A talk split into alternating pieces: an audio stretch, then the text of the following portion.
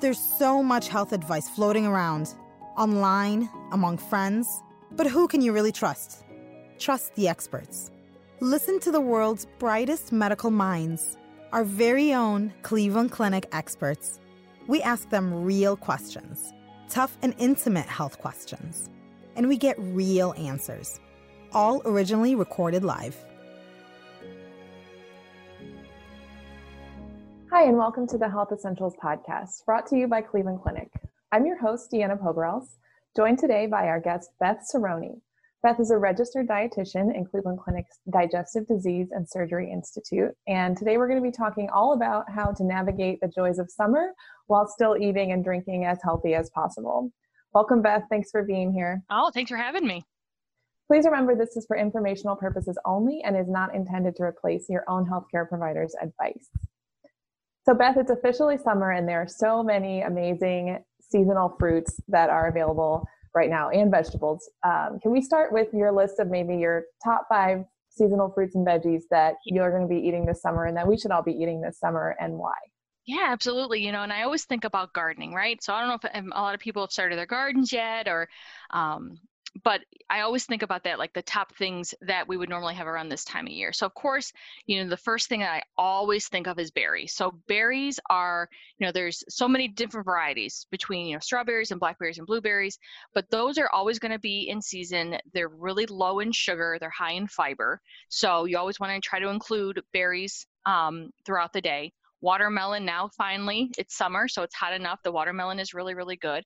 What I uh, really appreciate about the watermelon is because it's so full of water and fiber, it's that's what's going to fill you up and keep you fuller longer.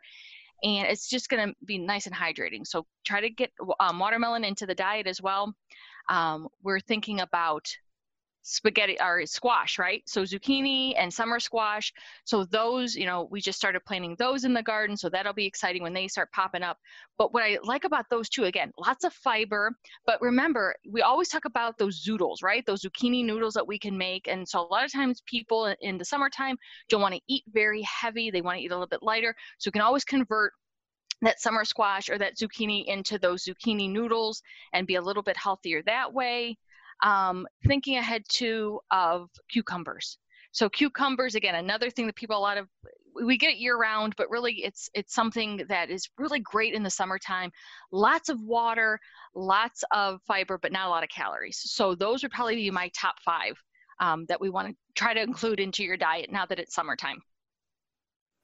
Are there any specific benefits of eating produce that's in season or produce that's local from our neighborhood farmers markets? Yeah, absolutely. I think it's really important, that, first of all, that we always support our local farmers markets. I mean, it's really very, very important. But when we're thinking about location and things that are going to be close to us, you know, time is of the essence. So when we have something that we get from the farmers market, typically it's picked that morning, which means that it's going to end up saving a lot of, um, it's going to be a little bit more cost effective, right? Because you don't have to worry about the transportation and, and the cost with that. But the nutrition is going to be there because when we have to pick and pack and then transport, the nutrition gets lost over time. So eating seasonally and also eating locally means that you're going to get more nutrition and you're going to um, be able to preserve that a lot faster. So yeah, absolutely. I mean, we we're very, very fortunate that we do have produce that we can get all year round. Um, but again, it could be from across the country. And like I said, if you're going to sit there and it's going to take, you know, weeks before it gets to you, you've lost some of that nutrition. Summer also means heat, which means we need to be hydrated. Do we need to mm-hmm. be drinking extra fluids during the summer or about the same as we usually do?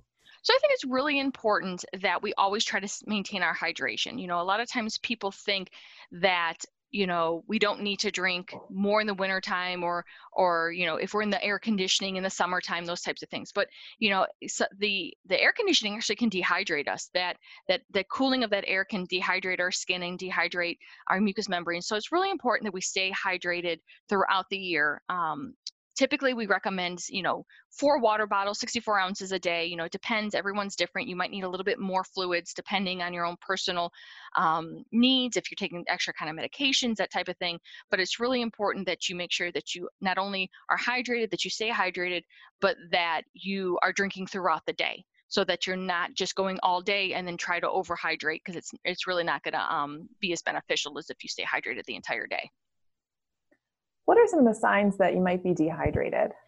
Yeah, unfortunately, people end up being dehydrated and not knowing. It's very subtle. It comes on, and then by the time that you are dehydrated, it, like I said, it makes it hard to kind of double up and catch up. So typically, the first always sign that we always look for is decreased urine output. So you haven't gone to the bathroom all day. When you do, the the urine is dark colored. Um, that is a you know very common sign of being dehydrated. But there's also other subtle signs. So you might have dry skin, or maybe you have cracked lips. You know, you may have a headache. You might feel dizzy. You might feel nauseous. Um, you know, your blood pressure may drop. So when you get up, you know, you feel, you know, like I said, lightheaded or dizziness. Um, you know, some people get sunken eyes. I mean, that's a little bit more severe cases. Um, might be confused. So I think it's really important that you pay attention to other people and kind of notice and keep it, especially for people that um, the elderly sometimes their decreased sense of thirst is, is really uh, subtle and they don't know that they're thirsty and then they could go all day and not drink anything and then like i said so then you can see some little changes. Um, with with my patients it's very very easy. Um, again i work in the bariatric metabolic institute so it's very easy for patients to get dehydrated because the the volume is very limited. So encouraging um, i always tell people that you want to be a sophisticated houseplant. And i know that sounds really silly but when you think about it so i am the worst. When i go on vacation i water all my plants and i hope for the best. And then when i get back from vacation there's that dried crust and you try to water it and then the water goes all over the place and then it just takes a while for it to you know for the soil to soften and to get rehydrated. The same thing with our bodies. So you can't go all day long and not drink and then think that you're going to be able to at the end of the night um, hydrate because you're going to end up staying up all night going to the bathroom and it's really not beneficial. Your body really needs to be hydrated throughout the day. So i know that's a really silly way of thinking about it but it makes sense when you kind of do think about it a little bit Absolutely. And is plain water always best, even if it does maybe get a little boring sometimes? I mean, ideally, yes. You know, as we like to be as pure as we can, you know, water is going to be the best. But let's be honest, not everybody likes plain water. So, you know, it's fine if you want to infuse it with flavors. You know, I am, again, use those berries, use those cucumbers, you know, use citrus. That can jazz it up a lot without adding extra sugars or, you know, artificial colorings or those types of things what you really don't want is you don't want to do a lot of you know sodas and juices and extra calories and those types of things i discourage a lot of times to the sports drinks unless you are really being very very active you're sweating profusely for many many hours. I think a lot of times people drink these sports drinks maybe because they're out for an hour or so and they really think that they need it and they really don't. For the most part water is really going to be your best but like i said if you are perhaps you know a, a, teenager and you're at football practice for hours and hours and hours and you need to replenish some of those electrolytes you know that might be warranted. Um, but but most of the time water really is going to be the best but you just have to get a little bit creative if you don't like the plain water Sure. And can certain foods be hydrating also? You mentioned watermelon a little bit mm-hmm. earlier. Mm-hmm. Are there others? Oh, absolutely. You know, fruits and vegetables in and of themselves do contain a majority of their um, volume is going to be water which is you know the fiber in the water is really what helps keeps us full when, when we're eating those fruits and vegetables so berries melons cucumber iceberg lettuce who would have thought right? A lot of people think that it doesn't really do us any good. It's mostly water. Um, so yeah so really trying to get a good variety of fruits and vegetables because again if you don't like water this is a good way to get some extra fluids into your body without feeling like you have to drink that four bottles of, uh, of you know of whatever it is so. Yeah so while we're talking about beverages i want to ask you about smoothies because they can be so refreshing on a mm-hmm. hot summer day uh, what are your components of a good, well balanced smoothie? So I'm always going to be a fan of some sort of protein. Um, if you know me at all, that's kind of the first thing I ask everybody is where's your protein? So having some sort of, you know, Greek yogurt or, um, you know, I have you know different kinds of milk almond milk those types of things that's a really a good base what we want to make sure is we don't make it into so much sugar because we can add fruit and you know too much of a good thing is still too much of a good thing. So we don't want a lot of fruit from the sugar. So if we can do more vegetables, so we can do kale and spinach and those types of things, that would be a good base. Because what happens is anytime that we take that fruit and we break it down and we put it in the blender and we blenderize it, we're breaking down those that fiber. And the fiber is again what's going to keep us full. Fiber also helps with blood sugar control. It helps regulate the blood sugar a little bit better. It also helps decrease cholesterol.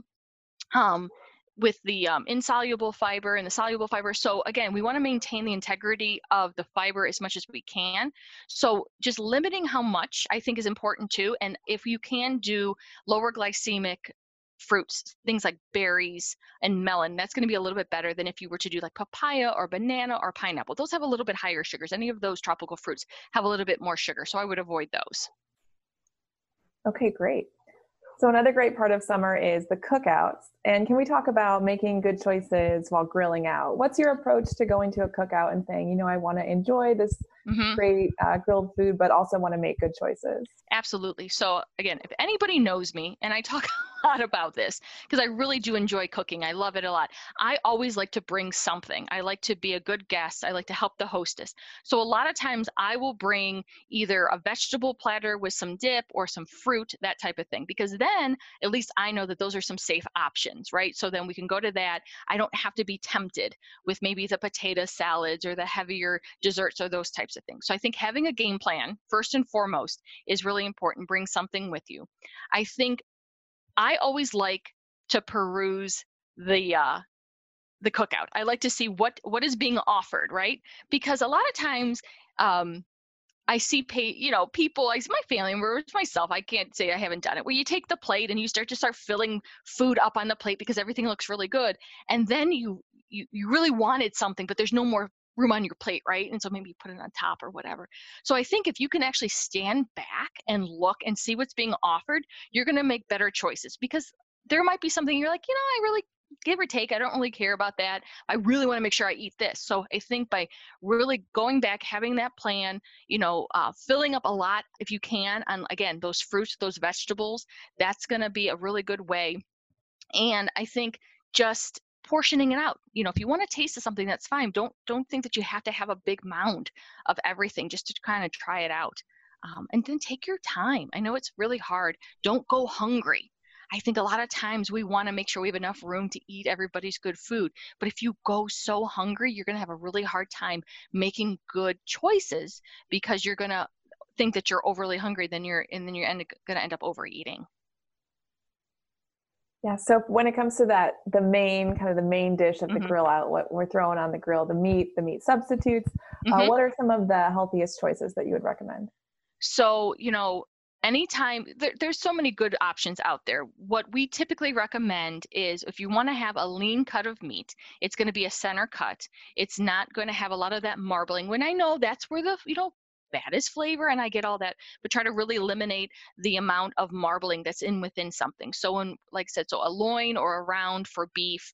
Um, same thing with pork would be fine. You know, any of your poultry, and then of course your fish, your seafood, and then your plant alternatives. You know, those um, plant-based protein burgers that are coming out that are super popular now. There's lots of varieties out there. So those are going to be better choices. Um, again, if you want to get a heavier, uh, you know, fattier meat, I would say maybe really decrease the frequency or certainly decrease the amount that you're having.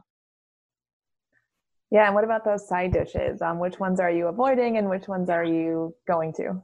They can get us every time. You know, you can have great intentions. So I think the the best really is if you can get some sort of, you know, vegetable salads, broccoli salads, you know, radishes are, are, are a good contender, fruit salads, those types of things. Those are going to be the ones that we kind of want you to focus a little bit more on avoiding things that are going to have a, a little bit of you know fattier kinds of things. So if there's like mayonnaise based if it's higher fat um, certainly things with like butters and sauces and those types of things. So you want to avoid them um, don't don't think that it's insulting to ask how things were made. I think that's important too because if you know that maybe that's something you don't necessarily want to have you can uh, enjoy you know a couple of bites of it and not feel so terrible that you are giving up on those things. Um, but again i think it's just important to ask see how they're made um, and then just really kind of just portion it out Okay, so with cookouts, I often wonder about the food safety aspect of this because sometimes we cook things and then they just sit there for hours and hours and we pick at them. And Um, so, how long can food safely sit out, especially if it's hot outside? Yeah, so when we're talking about food sanitation, food safety, there is a term that we use called the food temperature danger zone. And so that is 40 degrees to 140, and that's where the food should not be. So we want foods to be under 40 degrees, we want foods to be over 40 degrees, and we don't want food to sit out in that food temperature danger zone for two hours or more. So you really want to make sure that you make food in small batches, that you bring it out, you know, to keep it hot. Um, but again, even if it's kept hot, you want to make sure that you take it, you wrap it up, and you cool it um, pretty quickly. One of the ways that I a lot of times that I like to store food when it's out is I have to like take a nice ice bath underneath the food to keep the salads um, to be cold, you can then you're less likely to be worried about them being in the uh, food temperature danger zone. But again, I think it's really important too that when we're cooking the meats, that you cook the meats thoroughly. That you use, you know, when you're putting the food on the grill, you use one set of utensils. When you take the cooked meat off the grill, you use a different set of utensils. You really want to dec- decrease the chances of cross contamination. You want to cook your foods thoroughly, and I know sometimes that can be really time consuming, but especially when we're looking at poultry, we want to make sure that it has at least an internal temperature of 165. You really don't want to end up giving your guests food poisoning. I don't think they're going to want to come back, right? Right. So I also want to ask you about vacations because I think people's vacations are going to look maybe a little bit different this summer. We're still in the middle of a pandemic, so maybe less air travel, maybe more road travel. So if people Absolutely. are going on a road trip, uh, what you know, and they're in the middle of nowhere, they have to stop at a gas station, mm-hmm. you know, we're hungry um, what are some of the best options we can find in a gas station or a convenience store? Yeah, I mean, I think I think things are a lot better than they used to be. I think more people are traveling, so there's a lot better options than there there maybe used to be. So it's not just so get a cup of coffee, a donut, maybe a bag of chips. Now they're having more options. So a lot of the time, convenience stores, gas stations will have a cooler. They will have, you know, I've seen hard-boiled eggs already, you know, pre-made and, and packaged up, yogurts uh, string cheeses, beef jerkies. Those are all going to be really good choices. Fruit. Who knew that you know gas stations and convenience stores now are going to have whole pieces of fruit? So having you know grabbing a couple pieces of fruit, you know packages of nuts or maybe some nut butters, those would all really be good options. Um, they have lots of different protein bars or snack bars that are a little you know less sugar, higher protein, higher fiber. So those are all going to be really good grab and go options.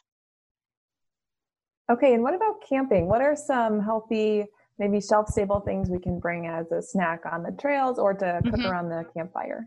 So, as a former Girl Scout leader, this is like my area of expertise. So, we would camp, and those girls, we would be prepared. So, I think again, being prepared, making sure you know, you know, how long are you going to go for, how many people are coming, making a lot of things ahead of time. I think that's going to save a lot of time, a lot of space because you really don't want to have to sit there and make a lot of food and have a lot of, you know, scraps left over. So, you know, you can do a lot of foil packets on on the fire. You can grill um, trail mix rather. You can not, you know, it doesn't have to just be, you know, raisins and M and and nuts and those types of things. You can do things like popcorn. You could do things like dried cereals and seeds. I'm a big fan of dehydrated fruit versus dried fruit. You're going to have less sugar. You're going to have a little bit more fiber than the traditional dried fruit. Um, who doesn't love little bit of chocolate, right? So you do a little bit of those mini chocolate chips instead of doing a lot of the chocolate, plus your hands don't get dirty because it doesn't melt, you know, those types of things. So I think camping is actually going to be more popular because you are going to be more socially distanced from other people. Um, we can still get out and enjoy um, but again, you just got to be a little bit smarter about how to pack because you're you're not necessarily going to have a convenience store or a um, or a grocery store down the street from where you're camping. So you got to make sure you bring everything with you. Right, great. Well, thank you so much. Is there anything else we didn't talk about that you think is important to talk about when it comes to summer nutrition? No, I think the biggest thing is just thinking ahead and planning. I think that's always, we always get ourselves maybe in a little bit of a trouble because we're kind of going on the go. We don't think ahead. You never want to be in a position where you can't make good choices because you didn't have anything with you. So having a little cooler with you, um, I think is important. You know, even if you want to just take a day trip and just go for a drive someplace, having a little bit of a you know cooler and keeping all your beverages in there or some snacks, I think that that would be a good idea too. So just doing things that you know to take care of yourself, I think is really going to be an important thing um, especially during this pandemic. Great. Well, that was super helpful as always. Thank you so much for being here. Oh, thank and you. For more information on nutrition therapy, visit clevelandclinic.org/nutrition, or to speak with a dietitian or make an appointment, call 216-444-3046. And for more podcasts with our Cleveland Clinic experts, visit clevelandclinic.org/he podcasts or subscribe wherever you get your podcasts. You can also follow us at Cleveland Clinic One Word on Facebook, Twitter, and Instagram for more health tips. Thanks for joining us. This concludes this Cleveland Clinic Health Essentials podcast. Thank you for listening. Join us again soon.